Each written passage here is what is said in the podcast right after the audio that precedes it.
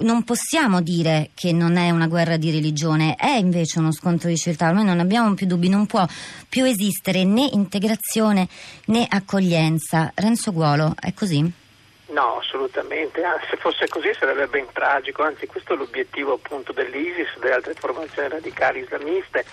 polarizzare la situazione chiamare diciamo, a raccolta ovviamente i musulmani d'Europa e schierarli in uno scontro che provocherebbe una guerra civile permanente e una polarizzazione della società che vivremo anche nel continente europeo, visto insomma, che ormai sono eh, decine di milioni di musulmani che vivono in Europa. Mm, non solo è miope politicamente, ma è proprio un errore. Siamo in presenza di una corrente politica e religiosa, l'islamismo radicale è questo, ma se fosse l'Islam sarebbe ben tragico, non è così, poi possiamo anche lamentarci, dire che evidentemente l'Islam silenzioso o cosiddetto moderato non, non prende troppo le distanze o, o forse non lo fa in maniera evidente perché in effetti il dibattito c'è, insomma, anche se viene poco fuori nei media e non è così sotto traccia come sembra, certo si svolge con modalità un po' diverse da quelle che noi siamo riusciti a, a che siamo abituati a comprendere perché diciamo, il concetto di opinione pubblica eh, non è una cosa che si forma dall'oggi al domani in culture diverse dalla nostra, recentemente trapiantate in Europa, ecco, ma, insomma, ma questo non vale ovviamente per tutte le persone che invece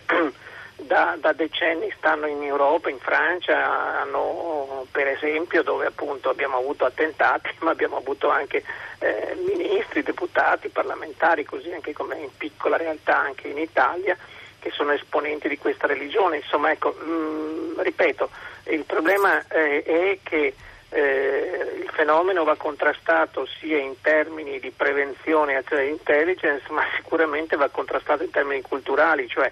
e all'interno del mondo islamico che, eh, come è già accaduto per il terrorismo europeo, anche in Italia negli anni 70, devono svilupparsi gli anticorpi in termini di contenuti ideologici e, e, e culturali e che pongano fine a questo fenomeno, insomma, anche se ripeto,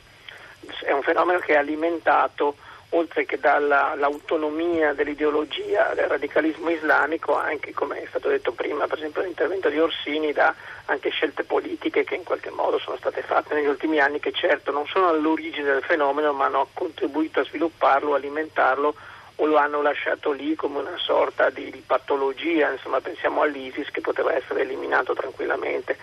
se solo si fosse eh, divenuti a un accordo sul futuro dell'area diciamo, mesopotamica, cosa che ovviamente non è stato. Ecco, Guolo, la, la responsabilità de, dell'Occidente nella, nell'affiancare ehm, per, la, per, la, per, la, costruzione diciamo, degli, di questi anticorpi. Ehm, sono diversi gli sms eh, che arrivano, io intanto li pubblico sul nostro sito Maria da Venezia. Come dice il Papa, che mi pare l'unico pensatore lucido di questi tempi, il mercato delle armi e il profitto che si fa su questi strumenti di guerra è la causa di tutto. Con tutta questa montagna di denari si potrebbero salvare tutta la l'Africa e il Medio Oriente. Stiamo finanziando la corda con cui l'uomo si sta impiccando e sulle armi tornano diversi nostri ascoltatori. Eh, questo, quindi produrre e vendere armi non rende il nostro paese complice di queste sporche guerre. Dario, questi morti sono sulla coscienza dei politici e dei giornalisti progressisti che chiudono gli occhi per ideologia davanti al disastro. Vede Guolo, sono eh, posizioni abbastanza diverse che peraltro da un lato eh, si poggiano anche su delle, delle notizie, dei fatti di cronaca cronaca delle ultime ore. Oggi sul Corriere della Sera l'intervento, l'intervista a Monsignor Nunzio Galantino eh, che dice appunto che non c'entra la fede ma soltanto il denaro, così le parole del Papa. Dall'altro lato la notizia eh, dell'arresto di Fatima che è stata condannata a nove anni, la prima foreign fighter italiana. Eh, che, che, dati abbiamo su questo Renzo Guolo? Perché poi eh, alla fine lo vediamo anche dagli sms che arrivano. Ehm, le parole del Papa, del Nunzio Maurizio Galantino, anche le nostre, non sembrano convincere molto. No, ma il problema è questo, si è creato una sorta di, di, di, di immaginario collettivo ovviamente perché eh, il dibattito che è stato fatto in questi anni è stato dire, molto inquinato, cioè è evidente, io per dire, non è che noi possiamo negare il fatto che ci sia una corrente, ripeto, una corrente politica e religiosa che in nome dell'Islam ha un programma eh, che, che, è quello che, che sappiamo e conosciamo, che è sostanzialmente di eh, attacco e distruzione alla cultura occidentale, su questo non c'è dubbio, questo c'è, insomma negarlo sarebbe una follia, insomma sarebbe chiudere gli occhi, eh, ripeto, eh, né, né, un fenomeno, parlavo prima di autonomia, intendo dire che ovviamente no, non è spiegabile solamente né con ricorso a posizioni che riguardano solo a logiche di sfruttamento economico oppure eh, insomma solo se, come l'effetto diciamo per esempio delle politiche postcoloniali, eh, che è un dibattito molto forte anche in Francia. Cioè, questo è un fenomeno di lunghissimo periodo, non è cominciato con l'ISIS, non è cominciato nemmeno nel 2001, è un fenomeno che possiamo già dire insomma, in nuce già negli anni 70, anche se ovviamente era marginale nel dibattito politico e culturale mondiale. Ecco, detto questo, detto questo, quindi nessuno nega che ci sia questa componente,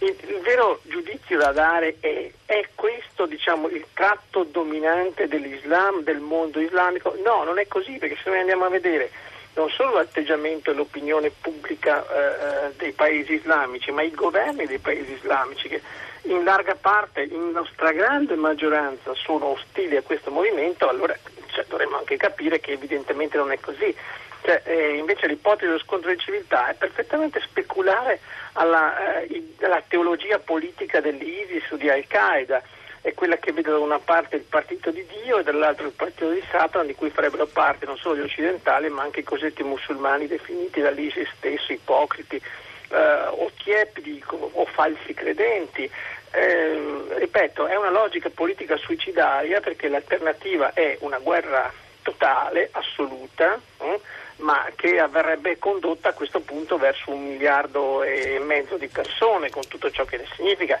Ora credo che insomma, nessuno eh, seriamente pensi che sia non solo desiderabile ma nemmeno praticabile un'ipotesi di questo tipo. Guardi, i fenomeni politici sono ciclici. Noi parliamo per esempio oggi del copertura femminile. Beh, chi andava in Medio Oriente o in Nord Africa 40 anni fa eh, il velo delle donne, soprattutto quelli integrali, non li vedeva proprio, nel senso che poi sono tornati in auge nel momento in cui il movimento islamista ha avuto forza.